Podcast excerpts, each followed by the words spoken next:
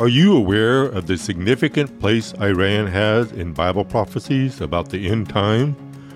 There are events taking place in connection with Iran that are among the foreshadows that indicate to us we are drawing nearer than ever to Christ's return. That's our topic in this upcoming episode of Foreshadows Report a podcast dedicated to helping people grow in their understanding of Bible prophecy and its relevance to their lives today. This is Steve Miller, and our goal in each episode is to learn more about Bible prophecy, how it applies to us, and what it reveals about the God behind all of Bible prophecy. Our focus in this current episode is Iran. What is happening there, and why is it significant from a prophetic standpoint?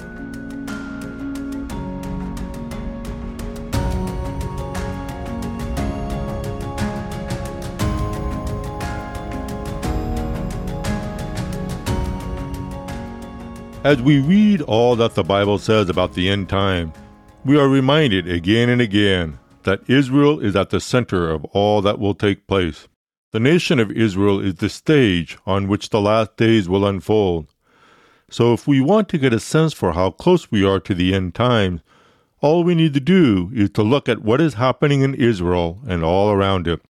So, starting with this episode, we're going to tour some of the prophetic hotspots of the last day. Every one of these hotspots has a connection with Israel or the last days in one way or another. And as we look at what is happening in these places, we will see some of the ways that God is setting the stage for the end time. The first hotspot we'll look at is Iran. Ever since the Iranian Revolution in 1978 and 1979, Iran has absolutely refused to recognize the State of Israel, and Iran's top political and military leaders are fiercely vocal opponents of the Jewish nation. For example, back in 2005, the president of Iran declared that Israel should be wiped off the face of the earth. In a speech in 2016, a deputy commander of Iran's Islamic Revolutionary Guard Corps claimed that Iran has more than 100,000 missiles in Lebanon that are ready for the annihilation of Israel. In 2017, Iran tested two long range ballistic missiles that were said to have, in Hebrew, words painted on them that said, Israel must be wiped out. In 2021, Supreme Leader Ali Khamenei referred to Israel as a cancerous tumor that must be removed and eradicated. Khamenei has also said that Israel is not a country but a terrorist base, and he has urged Muslim nations that it is their public duty to fight against this regime. Iran's current president, Ibrahim Raisi, has urged the destruction of the Zionist regime and the current head of the Islamic Revolutionary Guard Corps, Major General Hossein Salami, has declared that both Israel and the U.S. have expiration dates. He further warned that Israel could be blown up in a single operation. And how many times have we seen video clips of crowds in Iran shouting, Death to Israel, and for Israeli flags to be burned in public protest? When it comes to Israel and the Jewish people, the level of hostility we see coming from Iran is unmatched. In 2020, the Israel Defense Force Chief of Staff said that Iran has become the most dangerous country in the Middle East. And that is true for two reasons. First, Iran's desire to be the foremost power in that part of the world. And second, because of Iran's extensive military and terrorist activities and networks. Iran's influence in the Middle East spreads far beyond its border. For decades, Iran has worked aggressively to build an extensive network of proxy militaries, or third party terrorist fighters, in order to carry out its purposes all over the Middle East. There are Iranian backed terrorist factions in Lebanon, Syria, Iraq, the Gaza Strip, and the West Bank which means that Israel is largely surrounded by heavily armed enemies that are supported by Iran. For example, Iran funnels 700 million a year to Hezbollah alone, which is based in Lebanon on the northern border of Israel. Cumulatively, it is estimated that Iran's militia partners may number as high as 200,000 fighters. Over the past decade, Iran has also built a land bridge, mostly through Iraq, that provides it with increased access to Israel. Even though Iran and Israel are separated by more than a thousand miles of desert, Iran has created a continuous corridor from Tehran to the Mediterranean that serves as a pipeline for transporting fighters and weapons aimed at bringing about Israel's destruction. So dominant is Iran's militia presence in Iraq that Iran essentially controls Iraq. An advisor to Iran's supreme leader Ali Khamenei has said that Iran is an empire once again at last, and its capital is Baghdad. Iran has also placed ballistic missiles in the hands of their proxies in Iraq and is training them to construct their own missiles as well. Iran considers Syria its closest ally, and the International Institute for Strategic Studies said that Iran's growing security investment in Syria is designed to enhance its threat to Israel. Syria's survival as a nation has been made possible by tremendous amounts of military and financial aid from Iran, which gives Iran significant political clout in Syria. Iran also has dozens of trained militias throughout Syria, which literally places Iran's military firepower right at Israel's doorstep. Now, when it comes to the danger that Iran poses to Israel, most of the world's attention has been focused on Iran's nuclear capabilities. But it's important to recognize that Iran is already Israel's greatest threat in the Middle East, even without nuclear weapons in the picture. With regard to Iran's nuclear development program, back in 2015, the U.S. and other key nations persuaded Iran to slow down its progress. Iran and these other countries agreed to what was called the Joint Comprehensive Plan of Action, which supposedly would delay Iran's ability to create nuclear warheads. But in 2018, when the U.S. realized Iran was not abiding by the terms of the agreement, the U.S. backed out. The current U.S. administration, however, is attempting to revive the agreement. But when it comes to negotiating the terms, Iran has put itself in the driver's seat by insisting that no U.S. diplomats be involved in the nuclear talks. Otherwise, Iran won't show up at the negotiating table. This means that Iran is in full control of the talks, which are being carried out primarily by the European Union, China, and Russia. This arrangement favors Iran because China and Russia are strong allies with Iran. At this time, there is a major sticking point that had stalled any real progress in the talks. Iran had demanded that the Islamic Revolutionary Guard Corps be removed from the U.S.'s foreign terrorist organizations list. The Revolutionary Guard is a powerful and elite branch of Iran's military, and because the Revolutionary Guard is a proven organizer and executor of terrorist activities that have killed many, the U.S. has balked at Iran's request. Now, there's no question that the Revolutionary Guard is one of the leading instigators of terrorism in the Middle East. Iran's supreme leader, Ali Khamenei, has actually stated that the goal of the Revolutionary Guard is to establish popular Hezbollah cells all over the world. Hezbollah, which is based in Lebanon, has been said to be the most powerful terrorist army in the world, and it has more artillery than most nations have. All of this has been made possible because the Revolutionary Guards have provided money, weapons, intelligence, and training to Hezbollah. Also, back when the U.S. had a military presence in Iraq, intelligence reports made it clear that it was the Revolutionary Guards who equipped terrorists with improvised explosive devices, or IEDs, that could be used against U.S. troops.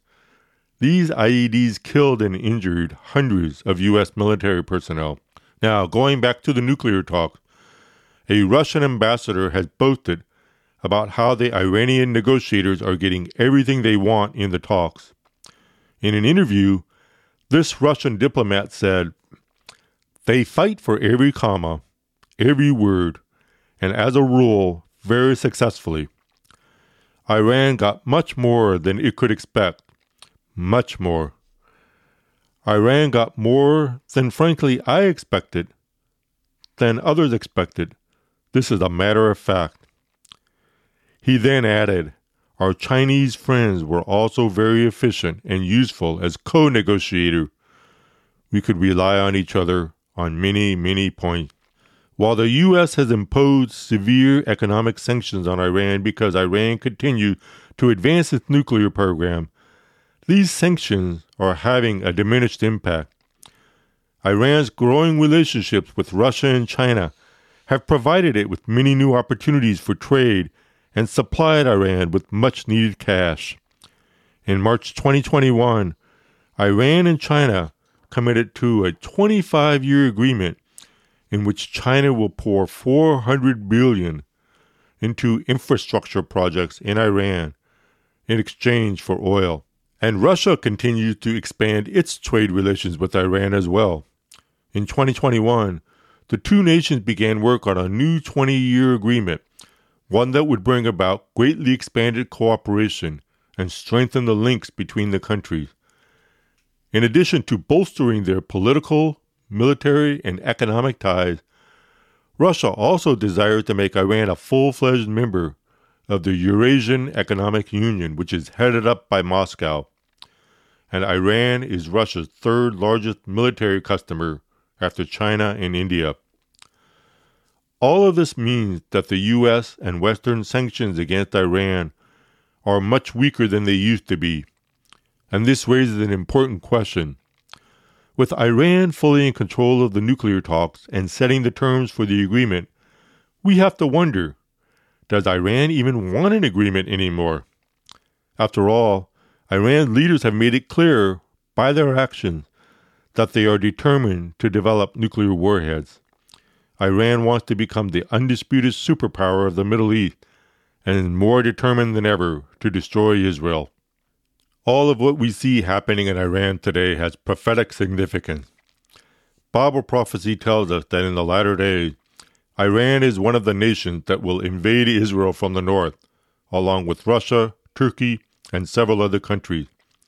Ezekiel 38, verses 2 through 6, lists the names of these nations, including Persia, which changed its name to Iran in 1935 and we know that this invasion is still in the future, for the nations that are listed in Ezekiel 38 have never formed a military coalition before. So Iran will participate in this massive attack against Israel. And Russia is also listed in Ezekiel 38. This fits with the fact Iran and Russia are such close allies. As we look at what both Iran and Russia are doing these days, we can see that God is setting the stage for the future invasion described in Ezekiel 38.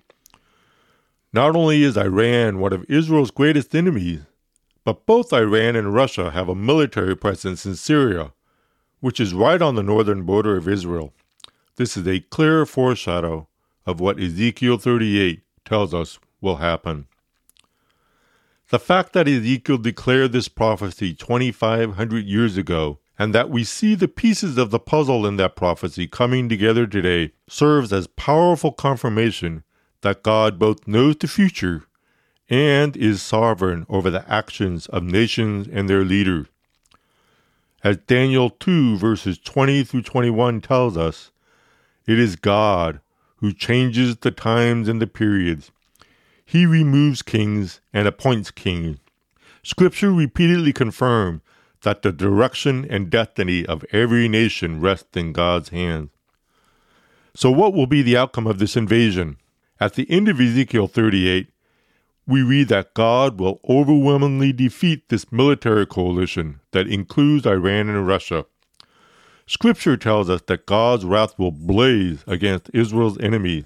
After we read the description of how God will destroy the attacking forces, God Himself says, I will show my greatness and my holiness and make myself known in the eyes of many nations. Then they will know that I am the Lord. There will be no doubt that Israel's victory was made possible by God Himself. He will make Himself known when it appears that Israel is about to be annihilated. For God to do this, is consistent with the promise he made to Abraham back in Genesis 12, verses 1 through 3, where he told Abraham, and by extension the nation of Israel, I will bless those who bless you, and the ones who curse you I will curse. Yes, God is still the God of Israel, and he will miraculously deliver his people, just as he has promised. Before we close this episode about the prophetic hotspots in today's world, I'd like for us to keep in mind that not everyone in Iran agrees with the ruling religious authorities and the military leader.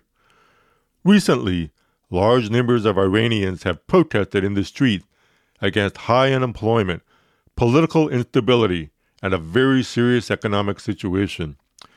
Many are not happy with the way the country is being run and there are even dissidents who say the current leadership needs to be overthrown due to widespread corruption and incompetency. More importantly, there has also been a spiritual awakening taking place in Iran. Missionaries have said the past two decades have seen explosive growth in the church in Iran. A secular group based in the Netherlands did a survey of 50,000 Iranians and out of a population of 84 million, it is estimated that there could be as many as 750,000 people who identify as Christian. This comes close to the estimate from Open Doors, a ministry to persecuted believers worldwide. Now, that comes to only 1 or 1.5% of the population, but even if only a tenth of that number were accurate, we'd still be looking at 75,000 Christians. Missionaries say most of these believers meet in tiny house churches of five or so members. To avoid being caught, they sing quietly or not at all. There is even a documentary online that states many of these believers are pro Israel. This underground church is proclaiming the gospel and faces intense persecution from the government, which often raids their meetings and arrests the leaders and members, giving them long prison sentences. Currently, the law in Iran prohibits people from teaching the Bible or talking to others about the Christian faith, and yet the church continues to grow. There are some who say it's one of the fastest growing churches in the Islamic Middle East. These Iranian believers need our prayers for safety, wisdom, and guidance as they seek to build up one another and share their faith. We need to be praying for those who are willing to risk punishment for distributing Bibles and talking about Christianity. And we need to pray for the families that have been separated because some family members have been put in prison. Pray for God's provision, that those in need would have their needs met, and that those in prison would use their circumstances to spread the gospel, even while they are in chains. Thank you for joining me for this episode of Foreshadows Report. Next week, we'll look at another prophetic hotspot, and we will look once again at how God is on the move in today's world. And if you would like to find more resources I've put together on the subject of Bible prophecy, you can go to my website at stevemillerresources.com. That's stevemillerresources.com.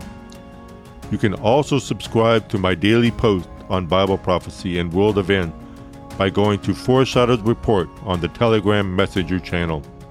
I want to close by thanking Harvest House Publishers for making this podcast possible. And again, thank you for joining me.